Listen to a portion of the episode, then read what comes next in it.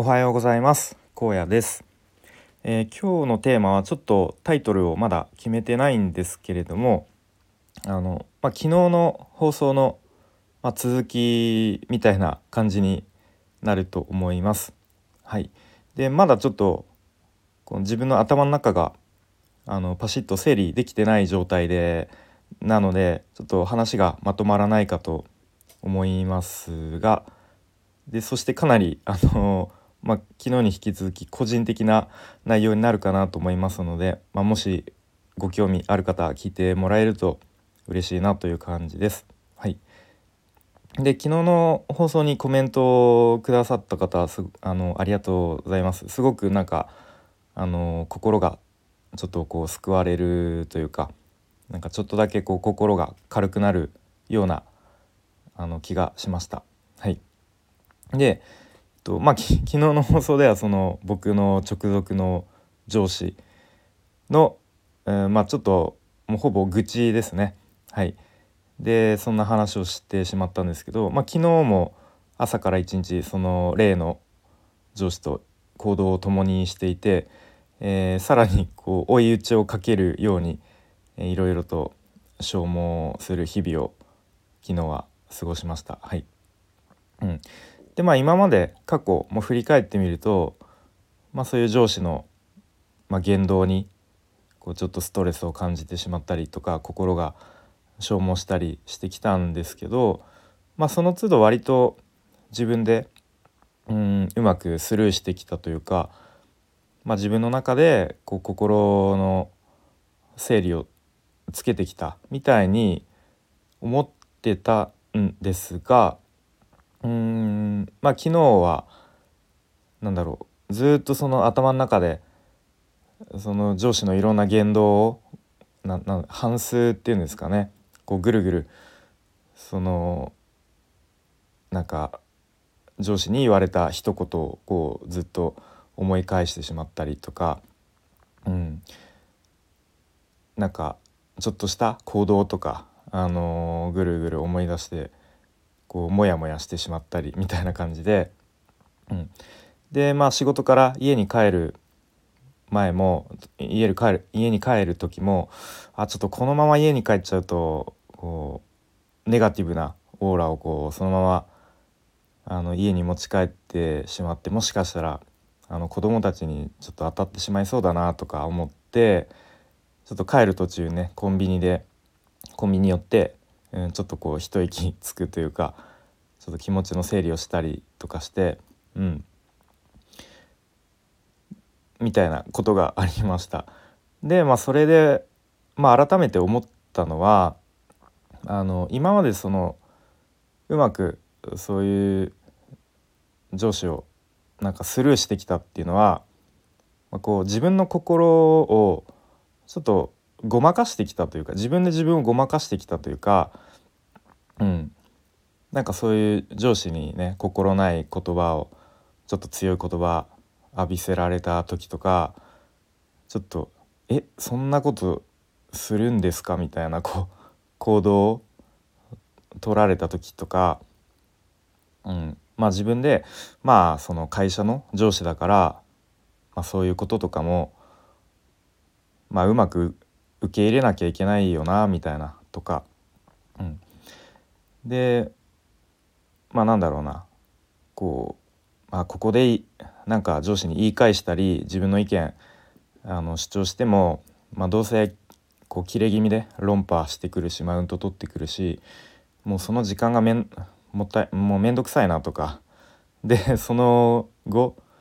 その後になんか変に風当たり強くなったりしたらまあ、それはそれで面倒くさいからもう、もういいわみたいな感じで、まあ、そんな感じでこうその時その時をなんかうまくやり過ごしてきたよなみたいなことを、うん、改めて思いました。うん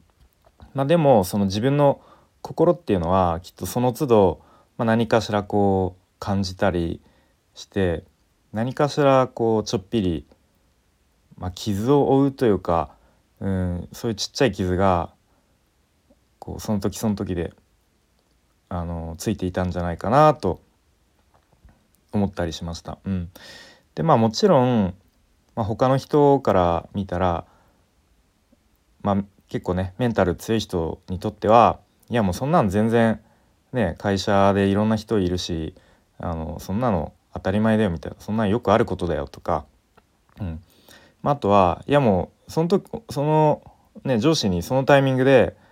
あのー、言い返しちゃえばいいじゃんみたいな人もきっと、うん、いるとは思うんですよね。まあでもさっき言ったようにうーんなんかこうジムが行ったらこうまたこう倍になって帰ってくるんじゃないかとかめんどくさいなとか思ったりまた結構自分は、うん、他人のそういうちょっとした細かい言動とかに、うん、結構敏感だったりすると思うんですよね。まあまあ簡単にこう エイチエスピー 気質ですみたいなことはちょっとあんま自分からは言いたくはないんですけれどもまあでも多分そういう気質なんだろうなと思う場面があったりして、うん、結構そういう敏感に他人のちょっとした言動とかにあの反応してしまってでそれを意外とこう、まあ、引きずるというかこう頭で反省をしたりしてしまうなということもあったりしますね。うん、で、まあ、そんな感じで昨日その今までのこととか振り返りつ振り返るというかああそういえばそういう感じだったなとかで最近のここ数日のことも、あのー、思い返したりしてでやっぱ本来はそういう自分のことを、まあ、攻撃す攻撃してくる人と、まあ、そもそももう距離を取る関わらないまたスルーするっていうのが、まあ、一番っていうのは分かってるんですよね。うん、けどやっぱ会社のでしかも直属の、あの上司となるとやっぱどうしても業務上関わらざるを得ない場面が出てくるんですよね。うん、でまあその都度何かこうちょっとそういうネガティブな出来事があると、まあ、やっぱその上司にうん、まあ、不満というかうんなんであんなこと言うんだよみたいな思うことがあるんですけどまあでもちょっとこう一歩引いて客観的に見るとまあでもその環境を選んでるのも自分自身なんだよなっていうことですよね結局は。うん、別に誰かにこう強制的に今の会社にこう入れられてもう強制的に働かされてるわけではないんですよね。うん、まあ世の中に会社企業なんてもうごまんとあるし自分でその会社を選んで働いてるわけなんですよね。うんまあ、でもやっぱりうーんそんな中で、まあ、家族もいてこう生活していかなくてはいけないっていう状況でやっぱり会社に会社に依存しきっている状況ってい う, こう今の状況を、うんまあ、改めて認識するというかそういうところに行き着くんですよね。うんまあ、なのでこう会社に依存しないで、えー人生の選択肢を増やせるようにっていう、まあ、自分のこうスタイフのチャンネル名にこう行き着くわけですけれども、うん、でその会社に依存せずにっていうのを結構漠然こうふわっとしているんですが、まあ、それっていうのは、まあ、こう将来への、まあ、これも漠然としたふわっとした不安なんかこのままだと、うん、やばいんじゃないかみたいな、うん、で、まあ、やっぱり子供が大きくなるにつれてお金もかかるのにその、まあ、会社の収入だけに頼ってる自分っていうのに危機感を感じていたりとか、うん、でそういうふうに思ってたんですけど、まあ、それの他にこう自分の心を守らなきゃっていうな、なんだろうそういう精神的な意味もあったんあったんだっていうのを改めて気づきましたね。うんまあ、そういう意味での会社に依存しないそういう攻撃してくる人から自分を守るみたいな意味もあそうかあったんだっていうのを改めて気づきました。うんまあ、でもちょっとやっぱり、まあ、救いもあってですね、まあ、何度かこのスタイフでも話しているんですが、まあ、少し前に、まあ、ここなら経由であの Kindle の表紙デザインというお仕事をあのやらせていただいた時に、やっぱりすごく思ったのは、あ自分のこう何かしら勉強してきたスキルで誰か他の人の役に立って、でこんなにも感謝してもらえるし、こんなにもなんだろう、うーんもうお金じゃなく、もうその人のために最大限自分の今できることをやろうみたいな、本当に自発的というか能動的というかにやった結果、うん、すごく感謝してもらえたりっていう、まあ、そういう経験を通してうんなんかこうちょっと、まあ、その経験が大きかったなというふうに思いますね。うん、今までは、まあ、今までっていうか 今, 今もなんですけど、やっぱ会社の仕事っていうのはまあこう言ったら言われるがままというか、まあ、その与えられた仕事をやるっていう、まあそういう仕組みというか構造で、まあ、時々いやこの仕事なんでやんなきゃいけないんだろうみたいな、ふとこう我に返るというか、なんでこんなことやらなきゃいけないんだろうとか、うん、あとはなんでこんなこと言われなきゃ俺いけないんだろうみたいな、まあ、そういうちょっと疑問みたいのを感じながらも、まあ、さっきも触れたようにちょっとこう自分の心をまあごまかしながらある種やってきたっていうところがあるのかなと思いました。うん、まあでもそのここならで自分の価値を何かしら提供できたっていう実感が、まあ、あったので、うんまあ、少しはその会社に依存しない状態っていうのにうーん、まあ、一歩でも半歩でも近づいているのかなと思ったりしました。はい、なので、まあ、引き続きその会社に依存しない状態、うん、人生の選択肢が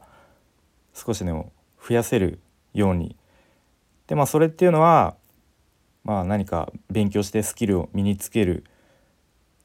身につけたりとか、また人とのつながりを増やしたりとか、また自分の自分の時間自分の時間使える時間を少しでも増やすとか、まあ、いろいろとそういう方法手段は、うん、あるとは思いますが、うんまあ、その自分の、まあ、理想理想の人生というか理想の生活というか、そういうのに向かって引き続きやっぱり文句ばっかり愚痴ばっかり言ってても何も変わらないのでね、うん、行動していきたいと思いました。はいでまあ、何年何年後かに、まあ、ちょっとこう振り返ってみて、ああんな風になんか会、会社の上司に振り回されて消耗してた日々もあったよなみたいな、ちょっとこう笑い話にできる日が来ると、まあそれはそれで面白いなと思ったりしました。はい、ということで、えー、今日はちょっとタイトルまだ決めてないですが、まあ、昨日の、えー、放送のちょっと続きというか、まあ、かなり自分のうーん心心を、えー、見つめてみるというか、えー、客観的に見つめてみるみたいな、